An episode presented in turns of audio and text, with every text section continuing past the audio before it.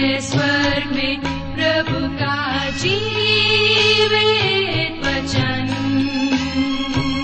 सृष्टि निर्माता भी है यही वचन। नमस्कार श्रोताओ, बाइबल अध्ययन कार्यक्रम सत्य वचन में आप सभी का हार्दिक अभिनंदन करते हैं। जैसा कि आपको मालूम है कि इन दिनों हम पवित्र शास्त्र बाइबल के पुराने नियम में से नीति वचन नामक पुस्तक का विस्तार पूर्वक अध्ययन कर रहे हैं और हमें विश्वास है कि इस पुस्तक के द्वारा आपको आत्मिक लाभ मिल रहा है। तो आइए, आज के इस बाइबल अध्ययन में हम सम्मिलित हों, लेकिन इससे पहले सुनते हैं एक मधुर संगीत रचना।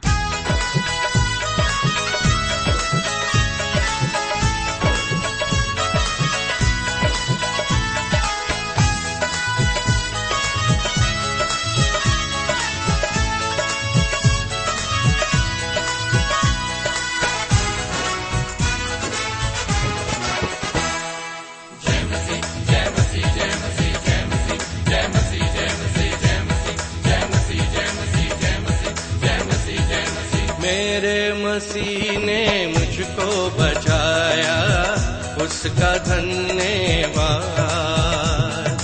मेरे मसीह ने मुझको बचाया उसका धन्यवाद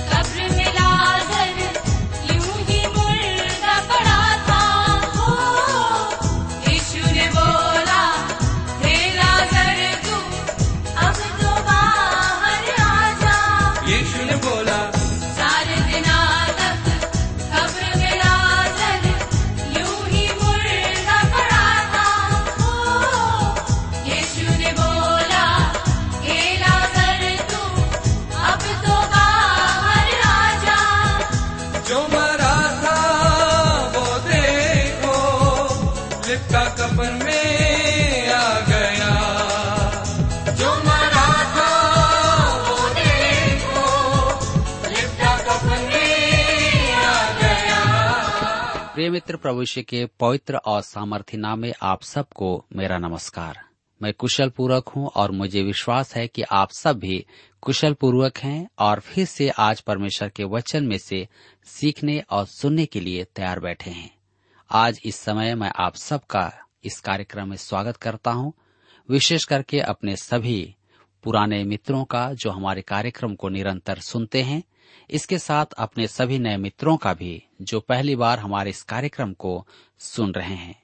मैं आपको फिर से बता देना चाहता हूँ कि हम इन दिनों बाइबल में से नीति वचन नामक पुस्तक का अध्ययन कर रहे हैं। पिछले दिनों में हमने देखा कि दुष्ट और धार्मिक व्यक्ति प्रत्येक का न्याय होना अवश्य है। चाहे हम भले काम करें या बुरा काम करें, एक दिन हमारा न्याय अवश्य है। आज हम अपने अध्ययन में आगे बढ़ेंगे। और हम सब देखेंगे अध्याय बारह से। लेकिन इससे पहले आइए हम सब प्रार्थना करें और आज के अध्ययन के लिए परमेश्वर से सहायता मांगे। हमारे जीवित और अत्यंत दयालु पिता परमेश्वर, हम आपको धन्यवाद देते हैं आज के इस सुंदर समय के लिए, जिसे आपने हमारे जीवन में फिर से एक बार दिया है ताकि हम आपके वचन का अध्ययन कर सकें। आज हम नीति वचन की पुस्तक से जब अध्ययन करते हैं, आपके वचनों पर मनन चिंतन करते हैं, हमारी प्रार्थना है कि प्रत्येक श्रोता भाई बहनों को आप अपनी बुद्धि, ज्ञान और समझ प्रदान कीजिए, ताकि हर एक जीवन आपके वचन के द्वारा आशीषों को ग्रहण कर सके। हमारी प्रार्थना उन भाई बहनों के लिए है, जो अपने जीवन में निराश हैं, चिंतित हैं, या किसी बात की खोज में हैं, अशांति अवस्था में है आप उन सबके साथ हो, उनकी सहायता करें, ताकि प्रत्येक जीवन आपके वचन के द्वारा आशीषों को प्राप्त कर सके। आज इस समय फिर से हम सबको आपके हाथ में सौंप देते हैं। प्रार्थना अपने उद्धारकर्ता प्रभु यीशु के नाम से मांगते हैं। आमीन।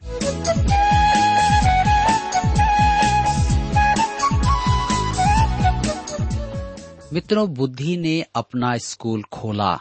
और सड़कों पर जाकर युवाओं को निमंत्रण दिया। कुछ लोग उसकी पाठशाला में आए। वहाँ कुछ युवा अभी नए नए हैं, परंतु निर्देश अति महत्वपूर्ण है। तो आइए हम नीति वचन बारह अध्याय उसके एक पद को पढ़ें।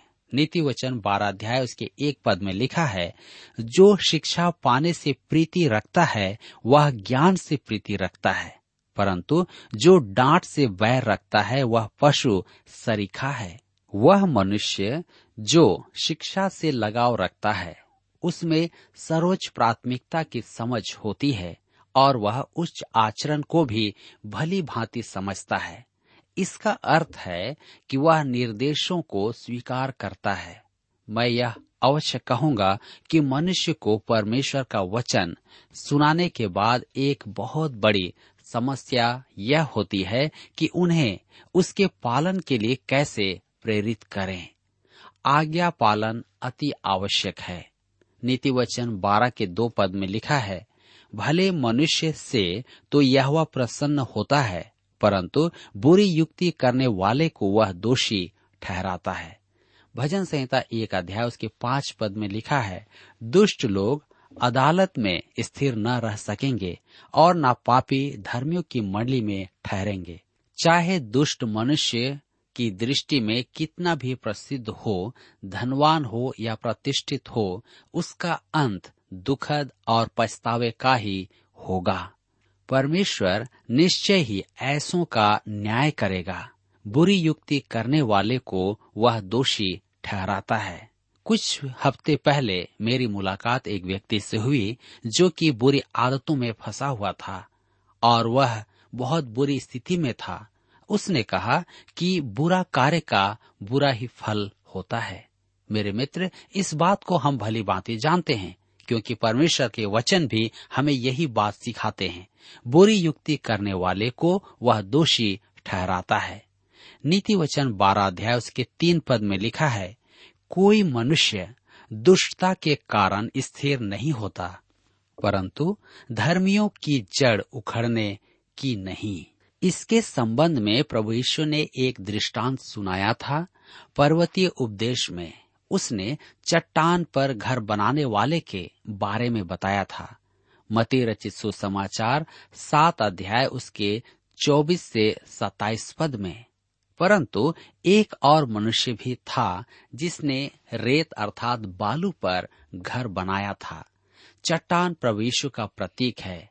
परमेश्वर के वचन की दृढ़ नींव है। यहाँ युवकों को पत्नी चुनने में मार्गदर्शन प्रदान किया गया है। तो आइए हम पढ़ें नीति वचन बारह अध्याय उसका चार पद। भली स्त्री अपने पति का मुकुट है परंतु जो लज्जा के काम करती, वह मानो उसकी हड्डियों के सड़ने का कारण होती है। पुराने नियम में अति उत्तम पत्नियों के विषय में सोचें। हवा ने शैतान की बात तो सुनी, परंतु वह एक अति उत्तम पत्नी रही होगी। पहला पत्रस तीन अध्याय उसके छह पद में लिखा है कि सारा एक आदर्श पत्नी थी। मूसा की माता यकोबेद भी निसंदेह एक असामान्य स्त्री थी। परंतु कुछ स्त्रियों को पुरुषों की हड्डियों के सड़ने का कारण कहा जाता है। अयुब की पत्नी उसके लिए प्रोत्साहन का कारण नहीं थी। यह एक रोचक बात है कि शैतान ने अयुब की पत्नी को छोड़ उससे सब कुछ छीन लिया था। इसका अर्थ यही हुआ था कि शैतान जानता था कि अयुब की पत्नी अधिक सहायक नहीं होगी। अतल्या और उसकी माता इजाबेल, जो दुष्ट स्त्रियाँ थी। धर्मशास्त्र में इस नीति वचन के अनेक उदाहरण हैं। आगदेन नंस ने विवाहित जीवन पर परामर्श हेतु एक कविता लिखी थी, जिसे मैं आपके सामने पढ़ना चाहता हूँ। विवाह को आनंदित रखने के लिए प्रेम को कटोरे में प्रेम के साथ अपनी गलती स्वीकार करो, सही हो तो मुँह बंद रखो। जी हाँ यह एक अच्छा परामर्श है। नीति वचन बारह उसके पाँच से सात पद में हम पढ़ते हैं। धर्मियों की कल्पनाएँ न्याय ही की होती हैं, परंतु दुष्टों की युक्तियाँ छल की हैं।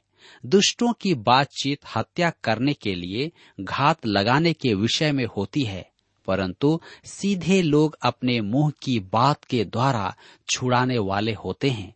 जब दुष्ट लोग उल्टे जाते हैं, तब वे रहते ही नहीं, परंतु धर्मियों का घर स्थिर रहता है।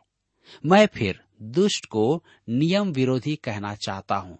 यह अधिक उचित है।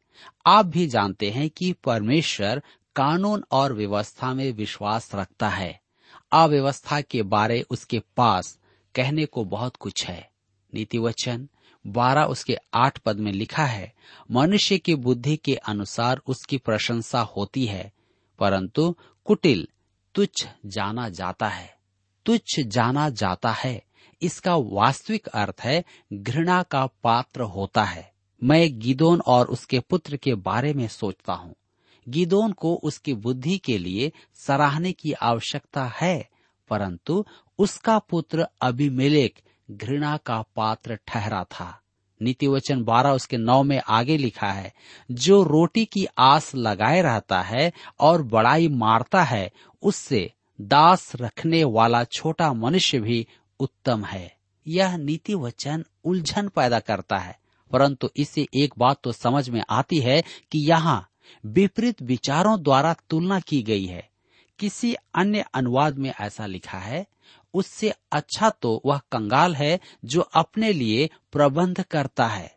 ऐसा प्रतीत होता है कि नीति वचन के लेखक के कहने का अर्थ है कि एक दीनहीन मनुष्य जिसे तुच्छ समझा जाता है, यदि अपनी आवश्यकताएँ पूरी करता है तो वह अधिक आनंदित है और अधिक ईर्ष्या का कारण है।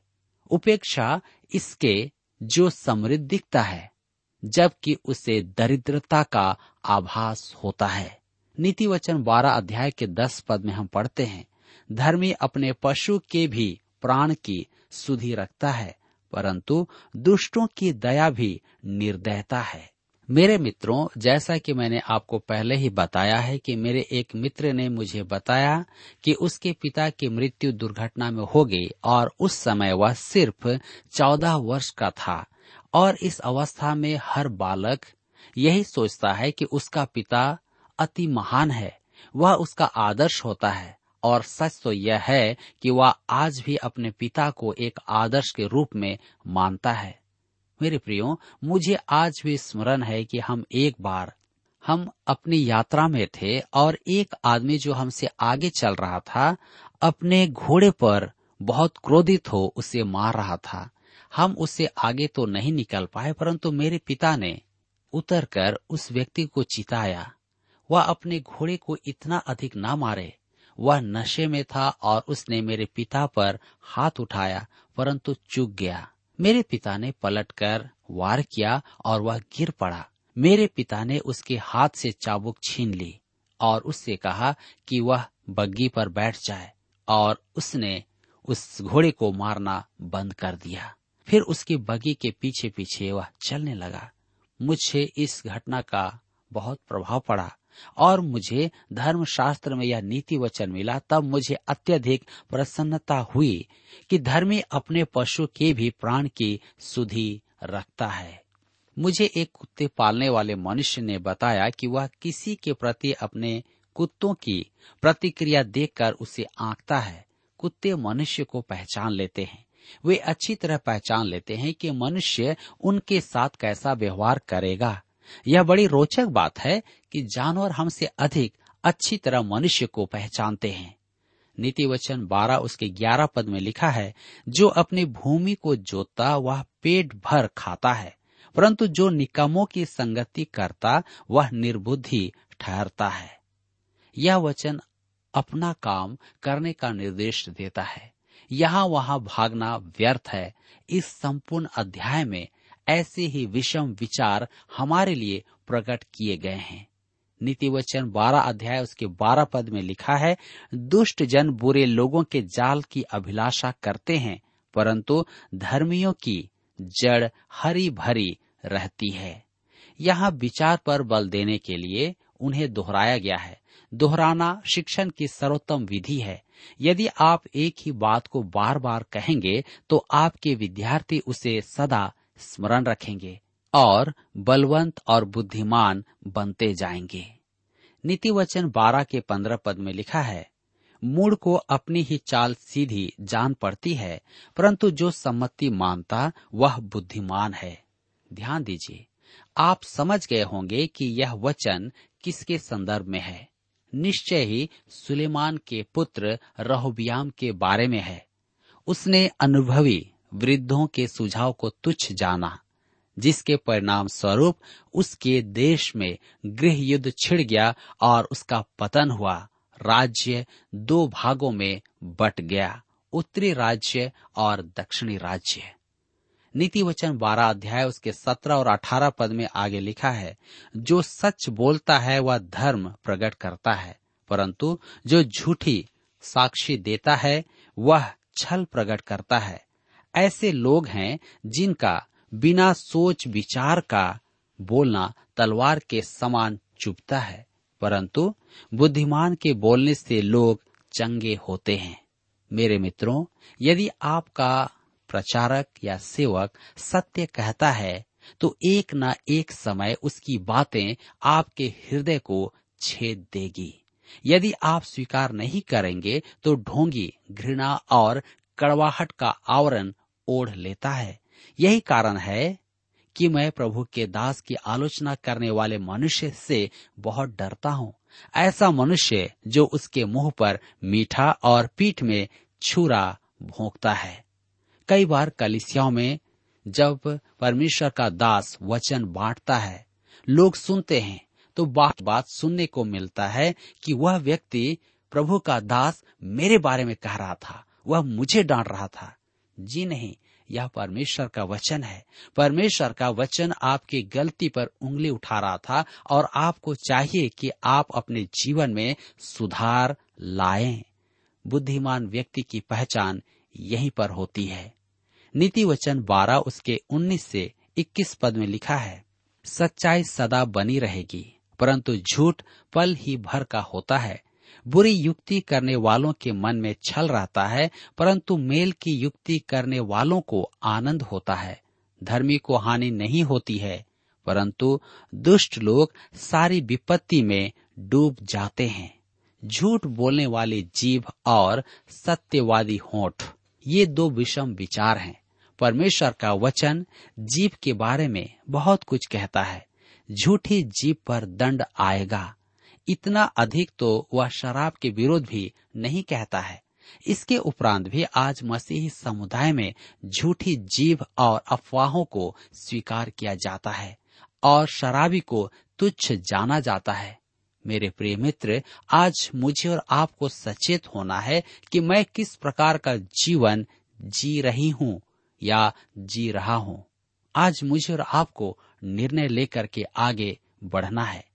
नीति वचन बारह उसके बाईस पद में लिखा है, झूठों से यहवा को घृणा आती है, परंतु जो विश्वास से काम करते हैं, उनसे वह प्रसन्न होता है। ध्यान दीजिए कि परमेश्वर की संतान के सद्गुणों में सत्यवादिता भी है। यदि वह झूठ बोलता है तो परमेश्वर उससे घृणा करता है। नीति वचन बारह उसके तेईस पद में लिखा है, चतुर मनुष्य ज्ञान को प्रकट नहीं करता है, परंतु मूड अपने मन की मूर्ता ऊँचे शब्द से प्रचार करता है। एक विवेकी मनुष्य किसी के दिल को दुखाने वाली बात नहीं करता है, परंतु कुछ लोग ऐसे तो होते हैं जो दिल दुखाने वाली बात करते ही हैं, विशेष करके उनके विषय जो वहाँ नहीं है। एक समझदार मनुष्य ऐसा नहीं करता, परंतु मूर्ख नहीं रुकता है। नीति वचन बारह के चौबीस पद में लिखा है, काम काजी लोग प्रभुता करते हैं, परंतु आलसी बेगार में पकड़े जाते हैं। मेरे विचार में, आज के समाज में इसे उल्टा कर दिया गया है। परिश्रमी मनुष्य ही सदा पदों पर चुने नहीं जाते हैं, और मुझे पूरी जानकारी नहीं कि आलसी कर भुगतान करता है या नहीं? मैं तो कम से कम आलसियों के श्रेणी में नहीं आता और नहीं आना चाहता हूँ। मैंने इन वचनों को पढ़ते समय परमेश्वर से प्रकाशन की विनती की है और मुझे बोध हुआ है कि कुछ नीति वचनों को अनंत जीवन के प्रकाश में समझना आवश्यक है। मुझे पूरा विश्वास है कि इस वचन का मापदंड अनंत जीवन है, न कि पार्थिव जीवन। क्या हमें नहीं कहा गया कि एक दिन हम प्रभु यीशु के साथ राज करेंगे? परंतु धर्मशास्त्र यह नहीं कहता कि सब विश्वासी बराबर के प्रशासन पद पर होंगे। पदाधिकारी अलग अलग होंगे।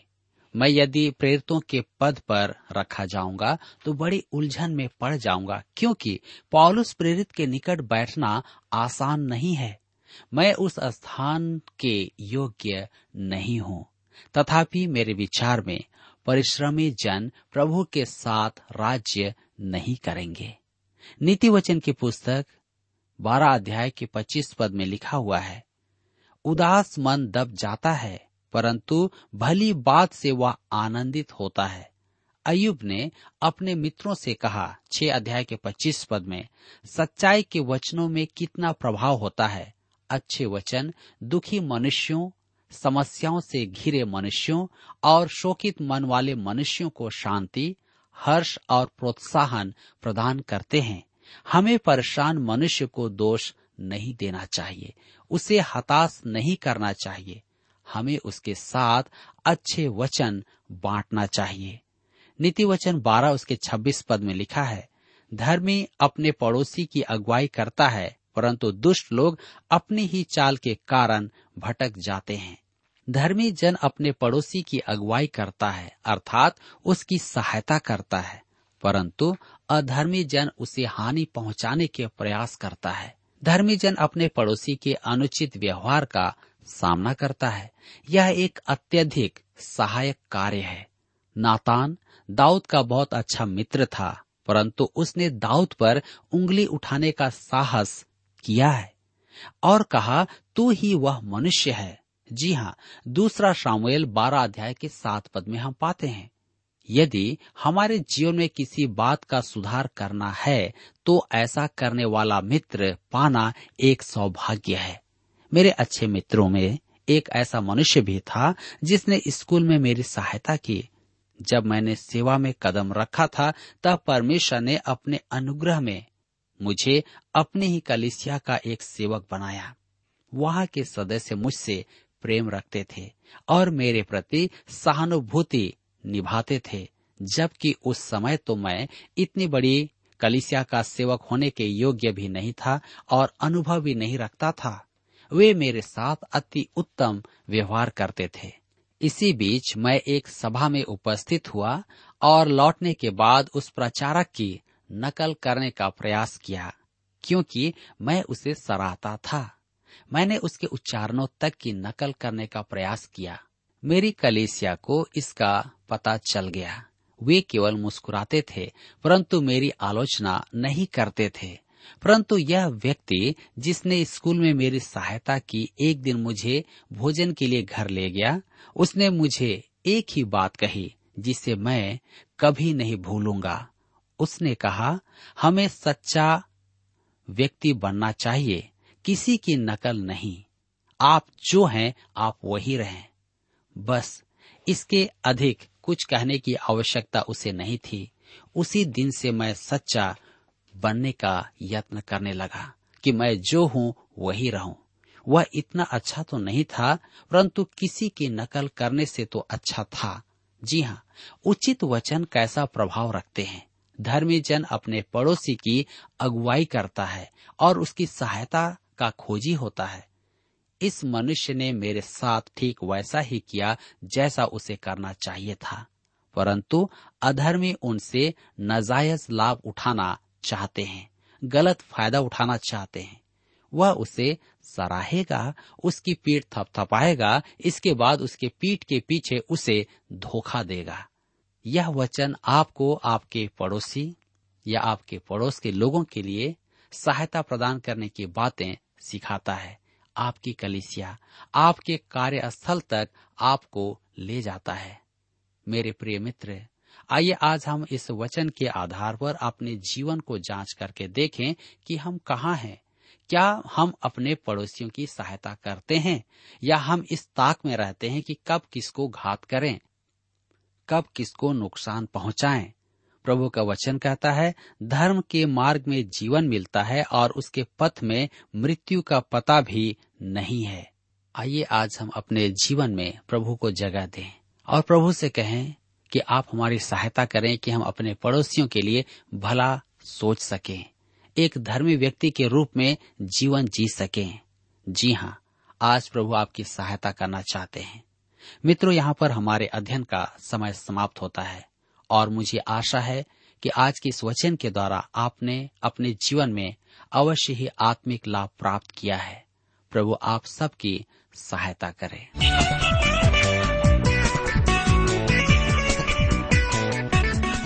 प्रिय श्रोताओ, अभी आप सुन रहे थे बाइबल अध्ययन कार्यक्रम सत्य वचन। हम आशा करते हैं कि आज के इस कार्यक्रम से आपको आत्मिक लाभ मिला होगा। यदि आप परमेश्वर के बारे में और अधिक जानना चाहते हैं तो हमारे पास नया नियम एवं पवित्र शास्त्र बाइबल उपलब्ध है। इन्हें प्राप्त करने के लिए आप हमें इस पते पर लिख सकते हैं।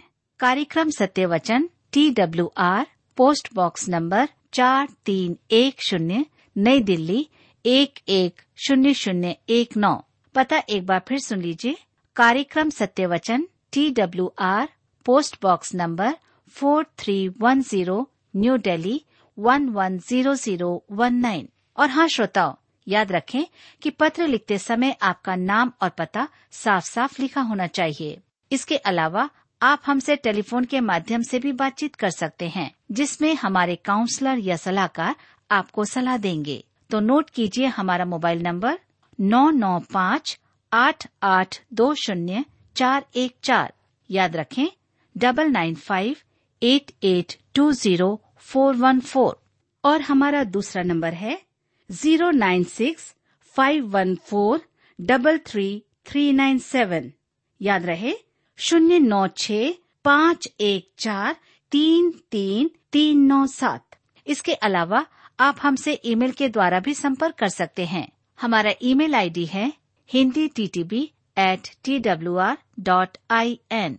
Hindi T T B at T W R dot I N श्रोताओं, इस कार्यक्रम को आप हमारे website radio eight eight two dot com पर भी सुन सकते हैं। इस website radio eight eight two dot com के बारे में अपने मित्रों को भी सूचित कर दें। और अब इसी के साथ हमारे कार्यक्रम का समय यहीं पर समाप्त होता है। अगले कार्यक्रम में आपसे फिर मुलाकात होगी। तब तक के लिए हमें आज्ञा दीजिए। नमस्कार। यीशु